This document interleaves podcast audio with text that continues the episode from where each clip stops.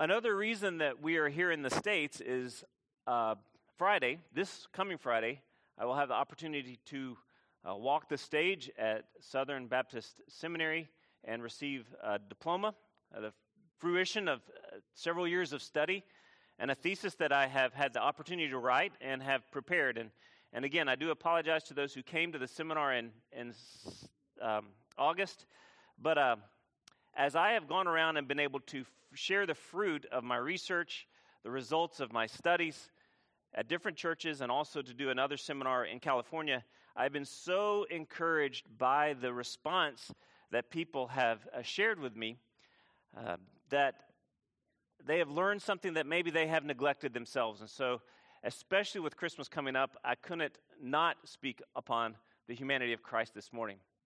And this is a, a journey that began for me uh, around 2012 when we had the opportunity to have a speaker uh, come to Croatia. His name is Doug Bookman.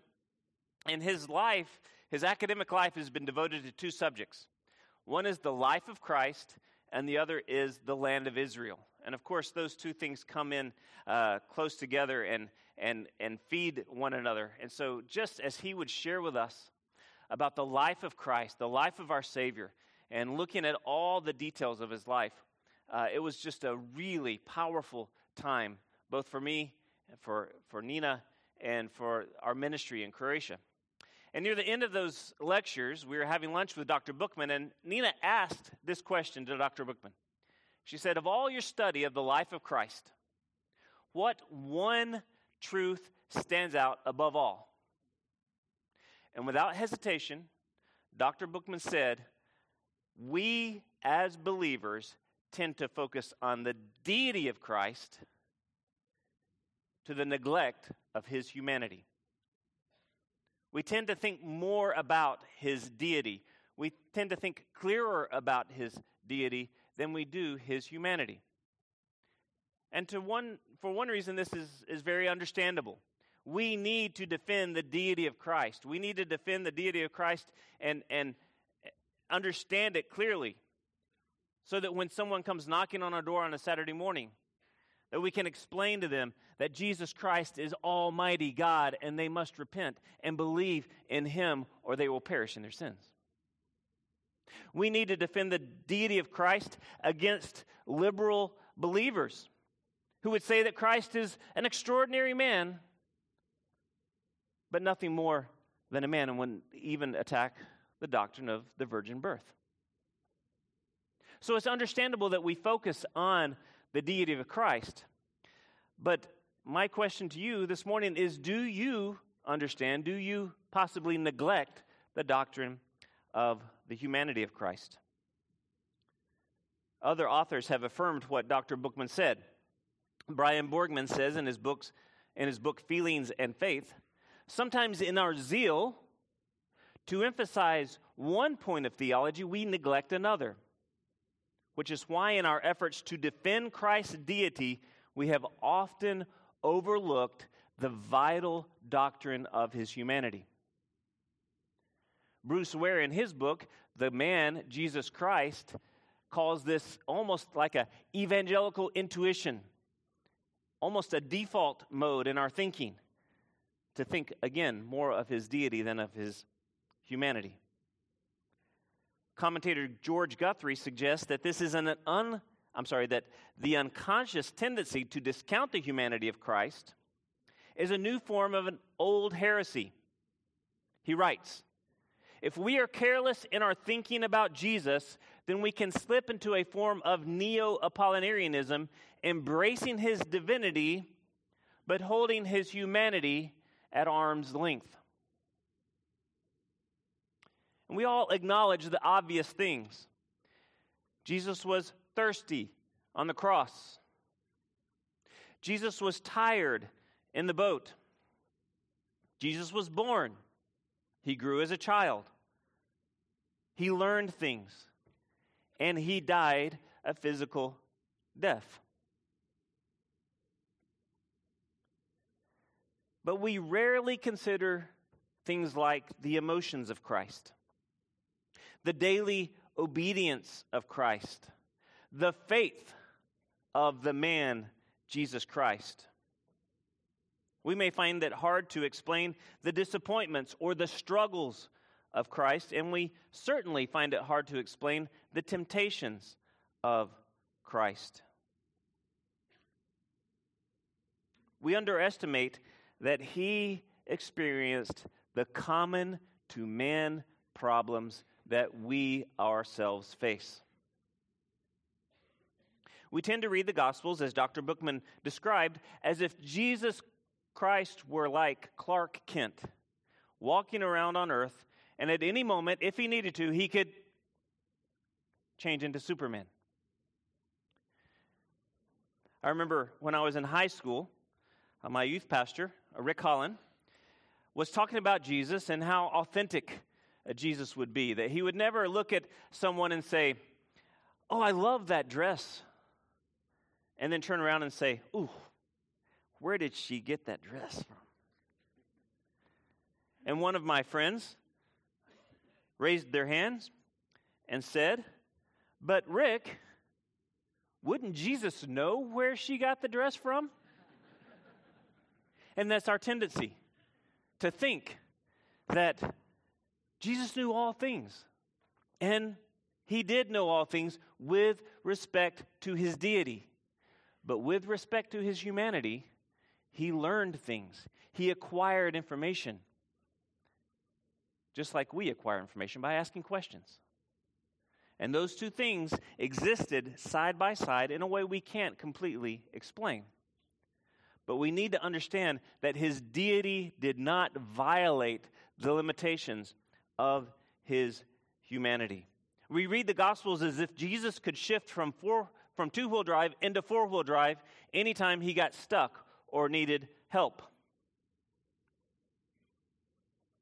As if he was unaffected or without being affected by his circumstances, as if he was stayed Why is this important? Well, in 2 Corinthians chapter 3, Paul talks, tells us why this is important in verse 18. In 2 Corinthians chapter 3, Paul defends his ministry. It's a new covenant ministry. And he um, explains one of the reasons that his ministry is superior is because it is based on the new covenant. The old covenant was law, it was fading, it was uh, a, a covenant that condemned, it killed. But the new covenant was lasting. It provides righteousness. It is of the Spirit. It gives life. But one of the reasons that the new covenant is superior to the old covenant is because of the full revelation of Jesus Christ. And he ends his argument in verse 18 and he says that we all, with unveiled face, beholding the glory of the Lord, are being transformed into the same image from one degree to another, for this comes from the Lord who is the Spirit.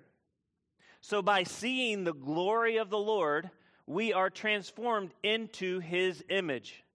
One of the means that God gives us to grow, to become like Christ, is the glory of Jesus Christ as we see it revealed in the scriptures. But what if our view of the glory of the Lord is imbalanced? What if we see the glory of the Lord clearly in his deity, but we don't see it so clearly in his humanity? That has the potential to then undermine our spiritual growth. This is vitally important for our growth.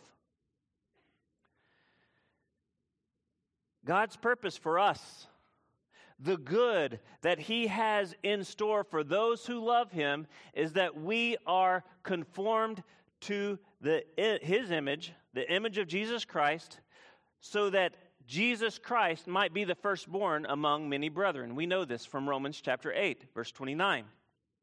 The Father loves the Son so much that he wants to create millions of copies of the Son in the believers, those who follow his disciples. But if we do not see the glory of Christ, if we don't understand the fullness of that glory, both in his deity and his humanity, then we will not be conformed to his image as effectively as we might otherwise. So the process of growth involves gazing at the glory of Christ. We need to understand it, we need to see all of it. So, if gazing at the glory of Christ is what transforms us, if, it, if it's what changes us, it's not the only way that God changes us, but it is a way that God changes us. Then, what is the most effective way to gaze upon and meditate upon the glory of Christ? Where is this glory revealed? It's revealed in the scriptures, of course. But specifically, we see it in the Gospels. John tells us, and the Word became flesh and dwelt among us, and we beheld its glory as of the only begotten, full of grace and truth. We see the glory of Christ in the Gospels.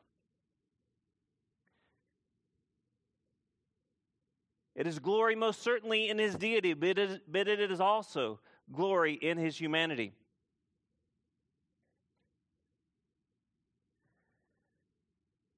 But my question to you is this Do you read the Gospels carefully?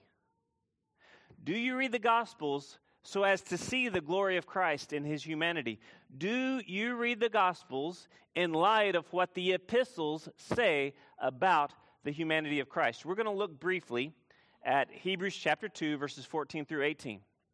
And we're going to just briefly trace a couple of themes through these four verses.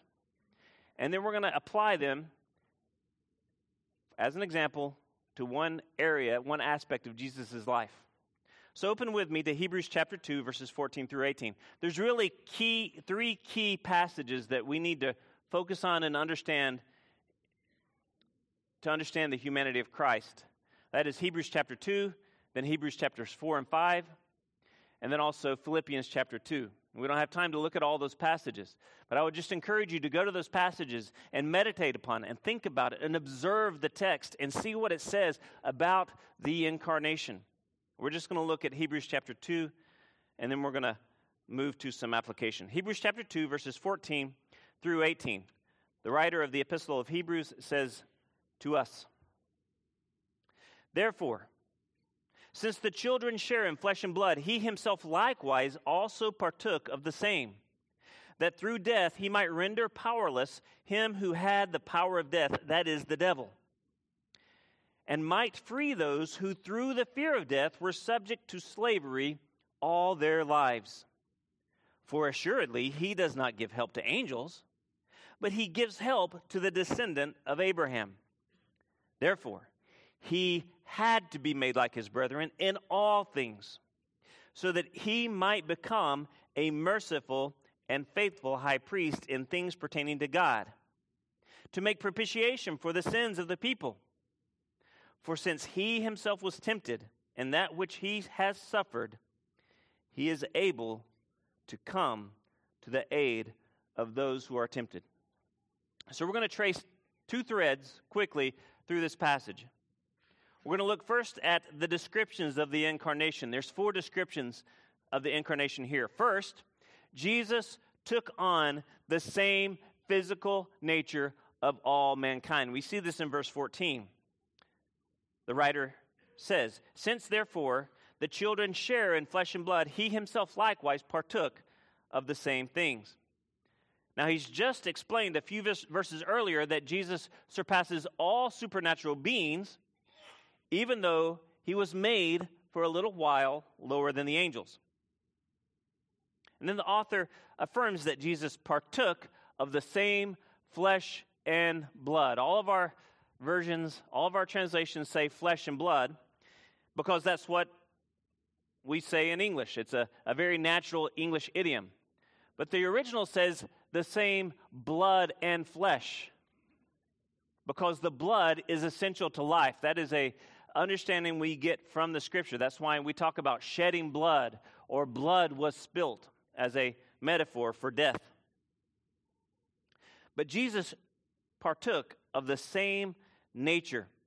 So the author explicitly expresses the distinction between Jesus and other human beings while emphasizing the great similarity in two specific ways. First, he says, children, mankind, share in the same nature. Jesus partook of the same nature, he added it to himself, to his divine nature. But the writer here also combines an emphatic conjunction with an emphatic pronoun and an adverb in order to stress the degree of solidarity. Literally, he says, He himself also, in the same manner, partook of the same nature. But notice how precise he is. He says, All mankind share, we have in common the same nature. But Jesus partook of that nature. He added it to himself. He is affirming what Paul affirms in Philippians chapter 2 that the pre existing divine Son of God added a human nature to himself without becoming anything less in his deity. He's very precise here, but very emphatic the degree of solidarity. Jesus came and took on the exact same physical nature as all of mankind. Secondly, in verse 16, if you look down there, we see that Jesus identifies with mankind, not other creatures. In verse 16, he says, Assuredly, he did not give help to angels.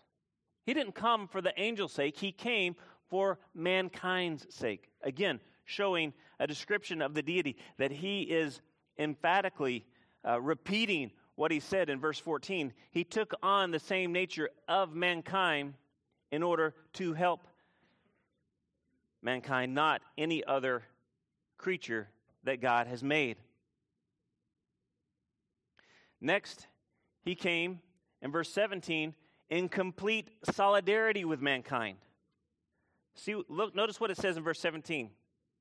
He had, he was required, it was necessary, absolutely necessary for him to become like his brothers in all things. Again, he's using emphatic language in all things.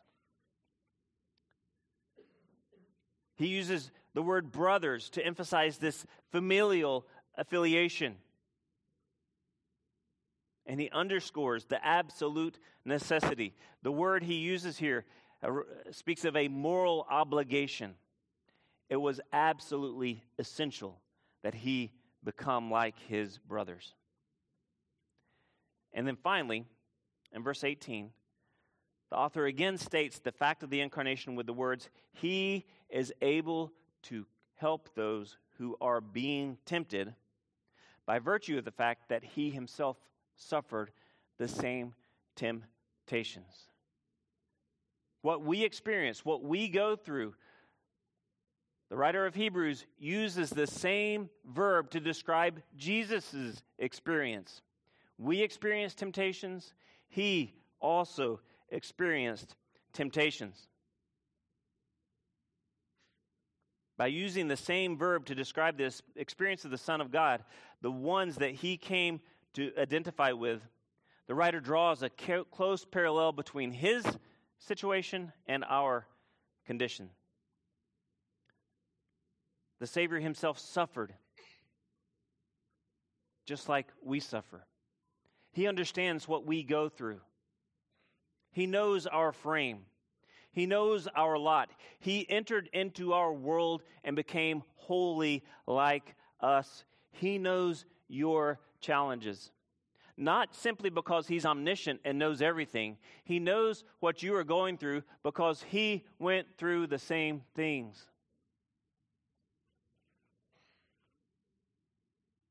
So we see four descriptions of the incarnation in this passage, but we also see five reasons given for the incarnation. It's a second thread that kind of goes through this passage, and we're going to quickly go through these.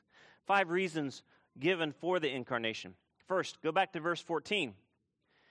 And the writer here says that Jesus came to set mankind free from the tyranny of Satan.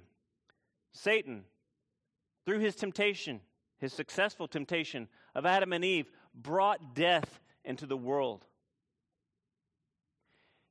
Jesus came so that he could die and set us free from that curse that God promised would come in the day that we sin, we will surely die. So Jesus came to set us free from the tyranny of Satan, who brought death into the world. And by bringing death into the world, we see a second thing that Satan was able to do. He's able to manipulate us through the fear of death. So Jesus came to set mankind free from the fear of death. In chapter 2, verse 15, he says, And he might free those who, through the fear of death, were subject to slavery all of their lives. That reality of death, the curse that is before us all, the decay that we experience, Satan uses that to manipulate us, to control us. He uses fear of death. But Christ came to destroy the work of Satan and to free us from the results of his work, which is death and the fear of death. The writer goes on in verse 17 and he explains another important reason why Jesus had to come. And he introduces a theme that is unique to this epistle the theme of Jesus as our great high priest. In verse 17, he says, He had to be made like his brethren in all things so that he might become a merciful and faithful high priest. Jesus was obliged to become like his brothers in everything for the purpose of becoming our representative, our high priest. And in his role as the high priest of his people, Jesus then accomplishes these other goals, freeing us from the tyranny of Satan, freeing us from the fear of death. He, is the high priest, annuls the power of Satan. He delivers his people from fear he is that perfect mediator between God and man, as Paul says in 1 Timothy chapter 2, verse 5. He shares our nature and is therefore able to represent us to God. Being faithful in all things with a perfect record of obedience, He is our representative but he is also able to represent God to us. The mercies of God that come to believing, repentant sinners. He is the way, the means, the doorway to that mercy. Again, as the mediator, the perfect high priest that stands between his people and God.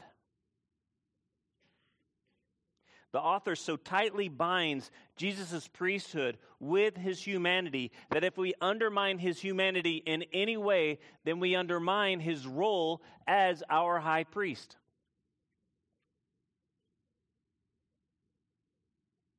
But he also fulfills another role as our high priest. He is our sacrifice. Look at verse 17 with me. The end of the verse. He became our merciful and high priest so that, in order to make propitiation for the sins of the people. What is propitiation? It is the substitutionary sacrifice that Jesus laid down his life to absorb the wrath of God that was intended for us, justly intended for us.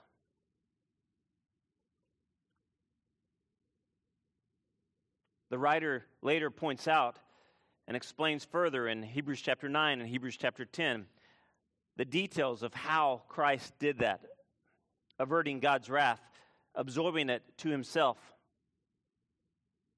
But he makes propitiation for the sins of the people through his own death, through his sacrifice. Had he not become man, he could not be, be our sacrifice.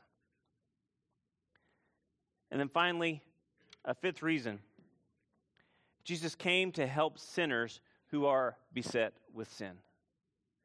sinners who are plagued, sinners who are tormented, sinners who are overwhelmed. Verse 18 says, He is able to come to the aid of those who are tempted. Because he identifies with us, because of his solidarity with us, he is able to help us in our temptations. He came to go through the same common to man temptations, challenges, and problems that we go through so that he could be our representative, our counselor, our friend, our Savior, our Lord, and our King. So Jesus' act of becoming man brought him into complete solidarity and profound identity with the human condition, with all of us. And this is true humanity. There is no subtraction to his deity, but there's also no violation of his humanity. What does that mean? First of all, he gave up a position. He didn't give up power. I wouldn't say he gave up prerogatives because he was still divine God. But he gave up his position and took on the form, Paul says, of a slave. Without violating his deity, but taking on true humanity. So, with respect to his humanity, this means that Jesus Christ lived with the same resources that we live with as believers. We trust in the Word of God, we trust in the promises of God, and we depend upon the Spirit of God. We depend upon the Father. And that is how Jesus Christ lived his life as a man, trusting in the promises of God and depending upon the Spirit of God. So, what does this mean? Let's talk about some applications. I want to give you just kind of three applications that I made in my studies and my research. We're going to focus on one particularly in, at the end. Jesus knows what it's like to bear a burden. Some of you are bearing a burden this morning. There's something on your mind that you can't escape from. When you wake up in the morning, it's there. When you go to sleep at night, it's there. It could be anything. It could be something that, a problem that you are facing. It could be a problem that someone you love is facing. But Jesus knows what this is like. At some point, early in his life, maybe in his early teens, Jesus realized something, studying the Word of God as he did every day.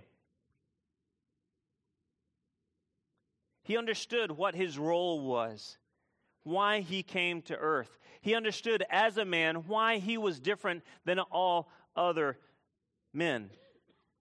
He realized, reading Isaiah 53, reading Psalm 22, he realized, he came to the understanding that he is the man of sorrows. He is the one who is acquainted with grief his whole life. He is the one who would be rejected, he is the one who would be despised. That those verses spoke of his life. Reading further, he realized that he would be the one who would be crushed. The Spirit of God revealed to him that he would be punished in the place of rebels and transgressors, that he would be disciplined in place of sinners. And he probably grew in his understanding of this role throughout his whole teenage years and his whole adult life till he realized that this day was coming closer and closer and closer. And as you read the Gospels, you see both the distress that that caused Christ, but also the resultant determination to fulfill that role that the prophets spoke of that he had come to understand. So he carried a burden his whole life. Just like we often face and carry burdens. We all bear burdens. We all face challenges. We are all at times paralyzed by dread and fear and daunting circumstances. But Jesus came to this earth and went through the same experience that we did common to man problems. Jesus knows what it's like to bear a burden. Jesus also knows what it's like to be disappointed in people. Jesus was rejected by his hometown. He was rejected by his nation. He was rejected by fickle followers who threw their hands up and said, These are tough things. Who's going to follow this guy if he's talking this way? So that nearly all abandoned him. Don't think that that didn't affect Jesus as a man, to watch all who followed him fall away. He was taunted by his own brothers. His mother sought to take advantage of his unique power and role. Everywhere he turned, there were enemies trying to trip him up or set him up. The disciples were dense. They provided very little relief to him. They created many problems. They were slow to learn. Even John the Baptist, facing death, sends a delegation to Jesus and says, Are you really the Messiah? Or do I look for someone else? Have you ever thought about how Jesus received those questions? As a man, no doubt it wounded him. Only once do all the biblical writers record that someone, someone came to Jesus one time and thanked him for what he did. Do you feel underappreciated? Jesus knows what that's like. We don't have to mention Judas or Peter. Jesus knows disappointment in people. All that he did for individuals and for mankind with so little regard for him.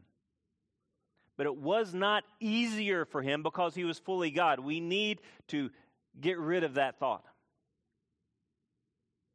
He was fully man with the emotions, the expectations, the reactions, and the temptations of an ordinary yet sinless man.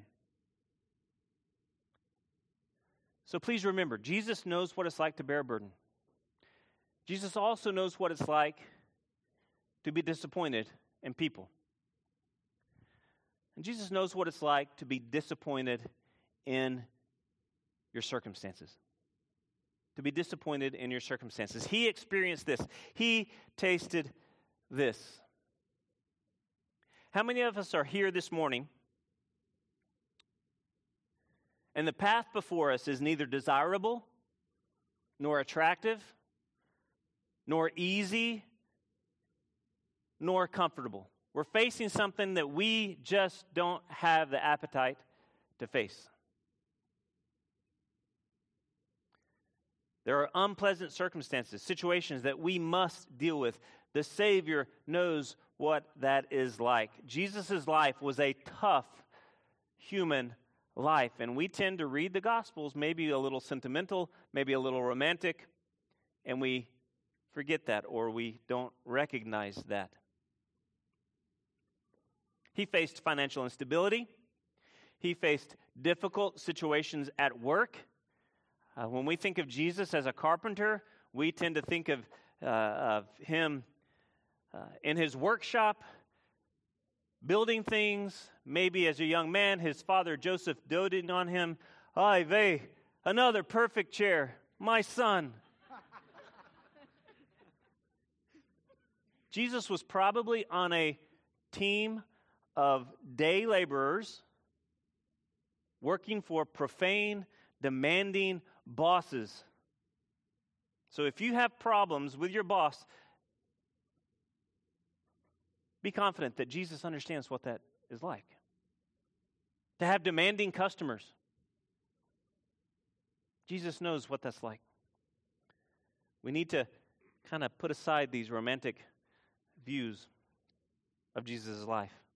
He had virtually no privacy, crowds of demanding people following him, no control over his own time, people constantly taking advantage of him. He got almost no cooperation. His rights were ignored, all the way up to the trial that he faced for his life that was either convenient or expedient or a total travesty of justice, however we might interpret that. His rights were trampled.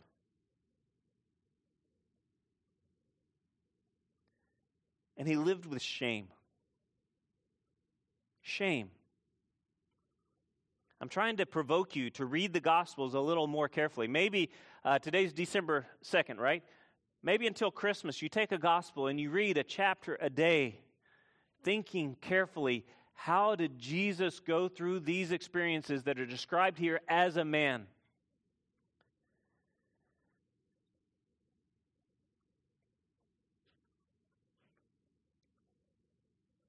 You're reading about an extraordinary man, the God man, fully God, but also fully man. And so, as we begin to think about Christmas, we know that the circumstances of the birth of Jesus Christ were unique. They were extraordinary, and they had to be so that he could be our perfect, sinless sacrifice.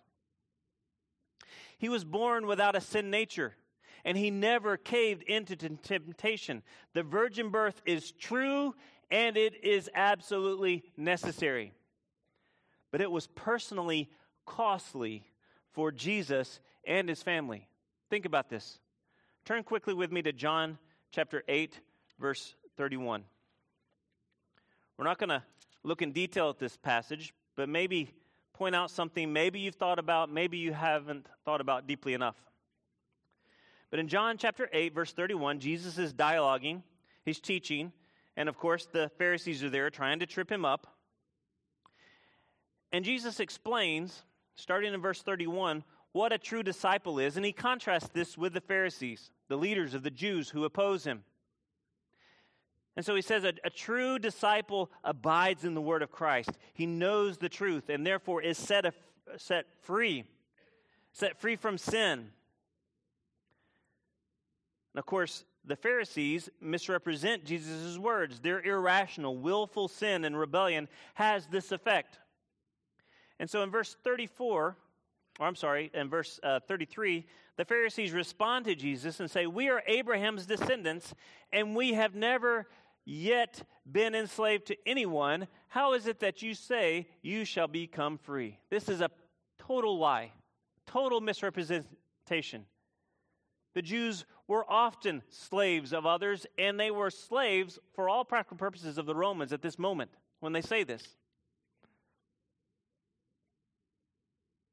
But Jesus appeals to their statement that we are Abraham's descendants. And down in verse 39, he says, If you are of Abraham, then do as Abraham, believe.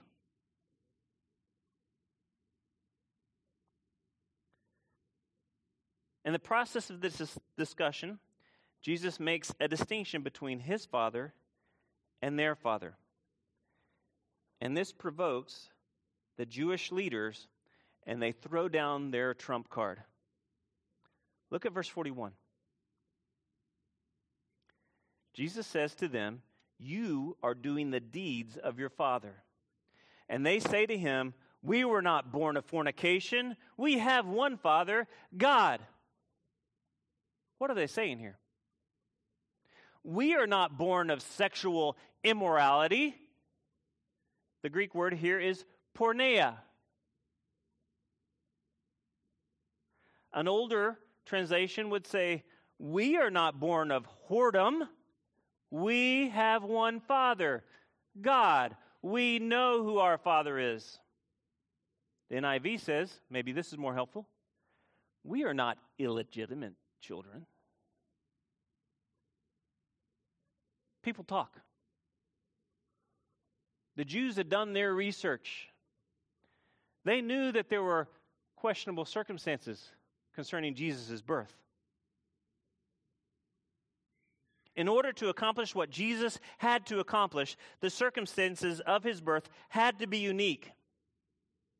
Those unique circumstances produced a difficult, if not scandalous, situation.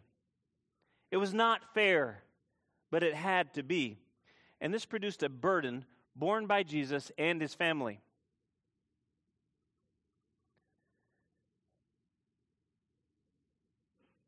A scandalous rumor that always shadowed his family.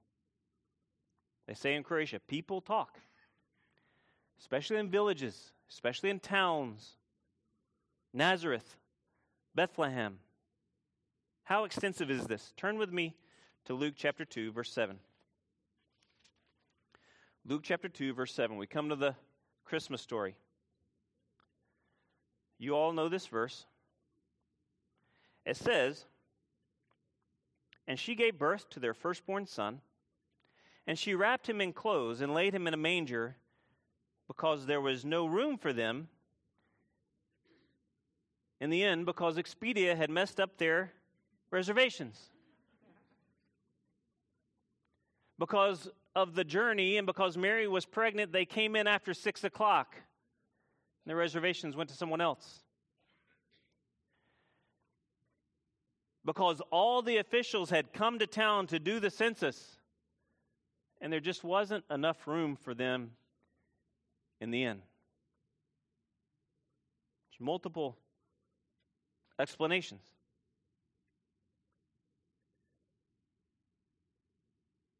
That poor, poor innkeeper, had he known that when he turned away the Holy Family, that he would become the bad guy in all those Christmas plays.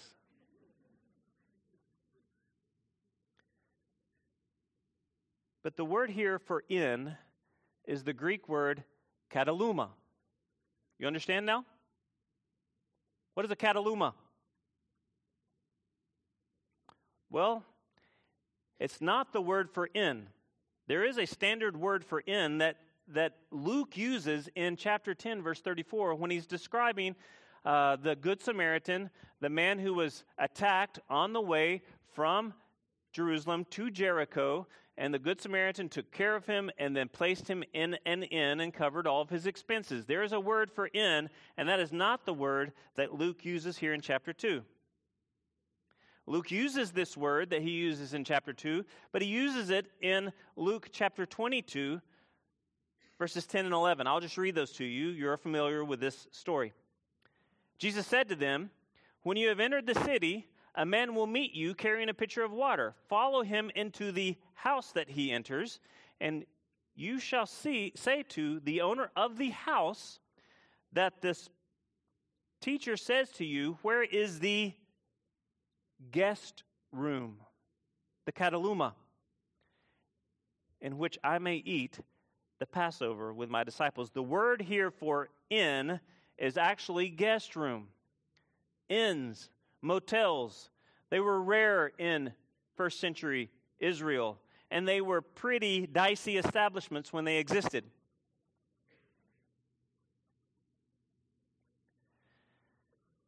But they were not found in small places that were not on major roads like Bethlehem, a small, obscure place out of the way. Many commentators agree that this probably was not an inn in Bethlehem. So, what are we talking about? Well, the typical Jewish home would be a very simple rectangular building with a larger room in the center and a small rectangular room to the one side, the kataluma, the guest room, and then an open room to the other side, which was for the animals. Probably a donkey. The sheep were kept outside in the open pastures. Cows were probably rare for the typical Jewish family, and of course, there were no pigs. So, probably just a small room with a donkey on the other side of the house. Some houses that were nicer might have a guest room upstairs, and that's what Jesus is referring to in Luke chapter 22. The upper room is another word that Jesus uses after he says asked for or request the guest room.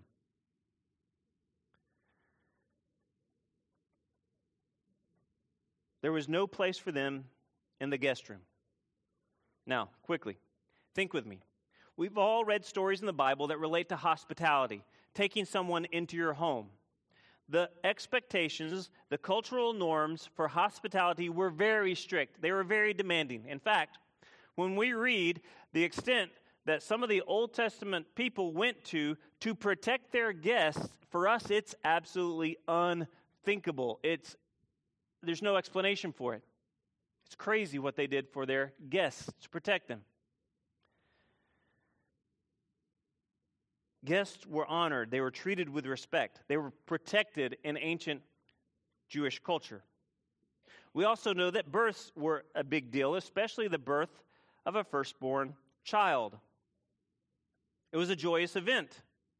And of course, like today, weddings were a big deal, sometimes lasting even for several days. Now, think with me.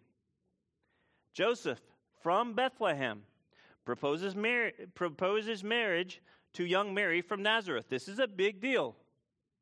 Engagement, as you probably know, was binding as marriage, but there was no living together. Joseph's got a, a period of time, maybe a year, to prepare a home, a house before his wedding. It's small towns in Israel. Everyone knows, and the word goes out to the family far and wide there's going to be a wedding. But sometime during that engagement period, an angel appears to Mary in Nazareth, in the north, in Galilee.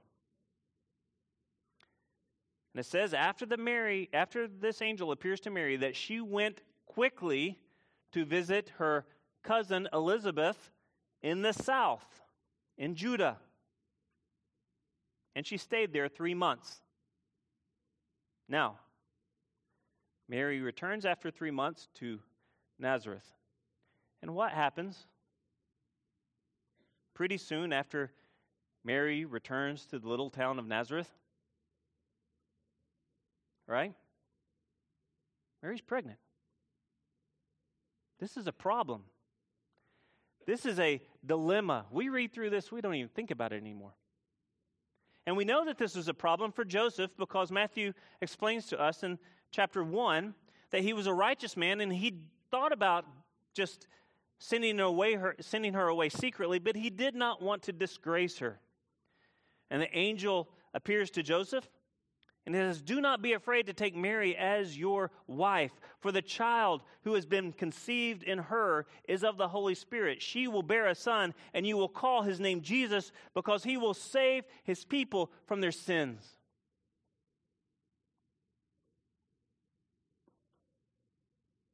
So Joseph decides not to expose, to shame, to embarrass, to uh, leave completely vulnerable this young lady who's pregnant out of wedlock. But we know, we know that this shame and embarrassment didn't simply disappear because Joseph was a righteous man and made a righteous decision. He saved her from a hopeless, desperate, impossible situation, sure poverty. But we can be sure as well that word went out again. It's not going to be a wedding. It's not going to be a wedding. Did you hear? Mary came back from Galilee pregnant. The Holy Spirit. You think they could come up with a better story than that? People talk. People are cruel. So Joseph from Bethlehem comes into town with Mary, his new pregnant wife. And I don't have time to get into uh, what the Bible says about illegitimate children and the number of illegitimate children in the Bible. It's not a stellar group of people. I will say that illegitimate children were not allowed to enter into the temple. It was the law. So here's the picture Mary and Joseph come dragging into town. Joseph's hometown where he has plenty of relatives. Family and hospitality are big responsibilities, duties. In those days, you don't know who the gender of your child is ahead of time, but Mary and Joseph did have that going for them. They knew they were going to have a son, the firstborn son in the family, but there would not be a big celebration over the birth of the firstborn son for Mary and Joseph.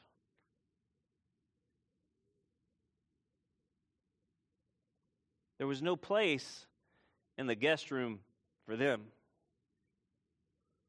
In fact, you could translate this sentence in the guest room, there was no place for them. Joseph, I understand your, your problem. But the best I can do for you is room on the other side of the house with the animals. Now, there is an early tradition, very early tradition, that it was a cave with the animals. But it was not an inn, I don't think, and it certainly was not the guest room. It wasn't the night clerk of the Holiday Inn that's the bad guy in the story. It was Cousin Mortimer, or Uncle Moses, or Aunt Ruth. Who's at the door? You've got to be kidding me. Let them stay with the animals.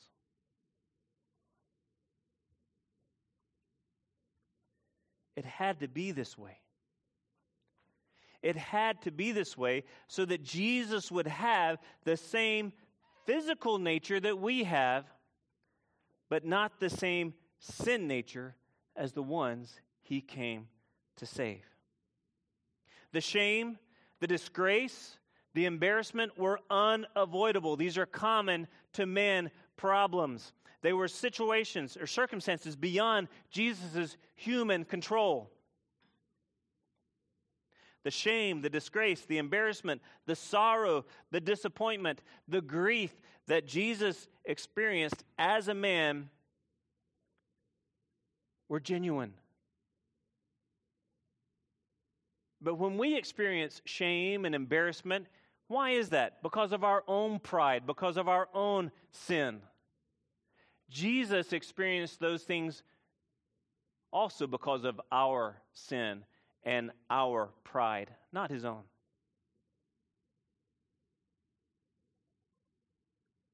This was all due to our sin. It was for us. It was to identify with us. It was to show solidarity with us, to help us in our temptations, to pay our debt, to suffer in our place. We are the bad guys in this story the wicked rebels, the transgressors, the self satisfied, self righteous, selfish, prideful, ungrateful sinners, trying to get what we can out of Jesus without walking with Him or conforming to Him.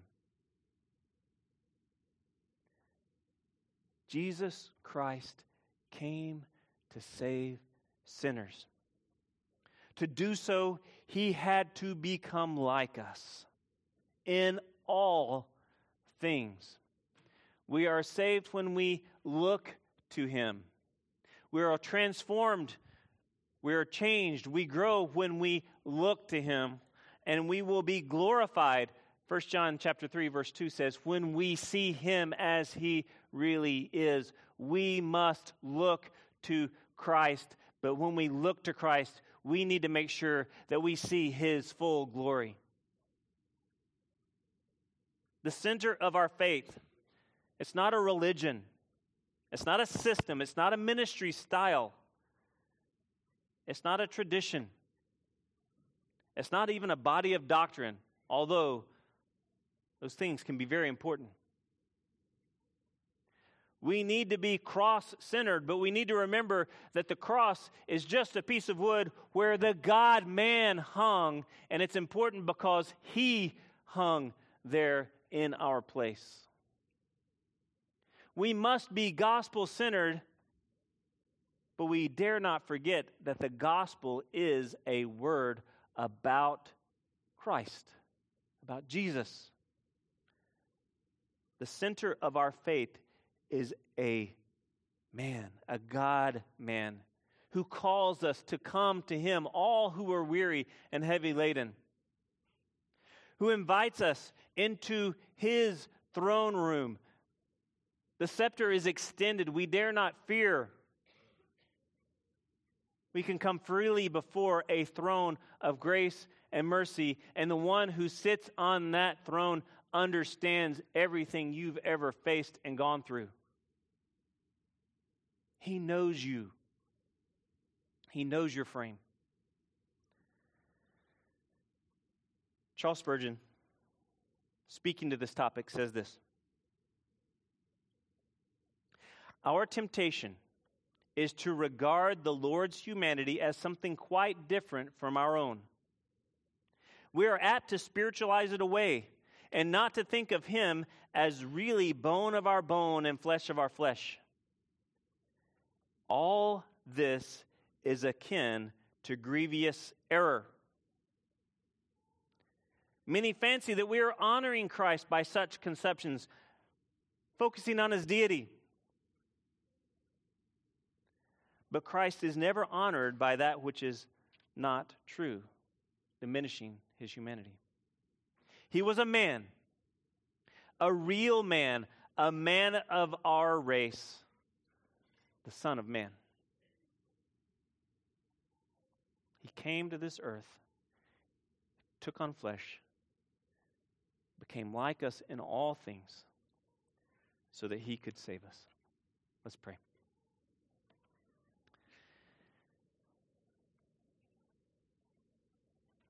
Heavenly Father, we praise you, we thank you, we worship you, and we worship the Son, our Savior, the Lord Jesus Christ,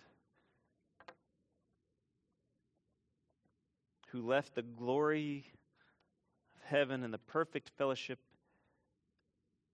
that he had with you to live on this rotten, sinful world full of depraved sinners. He experienced what we experience. And he laid down his life so that we could be freed from those things.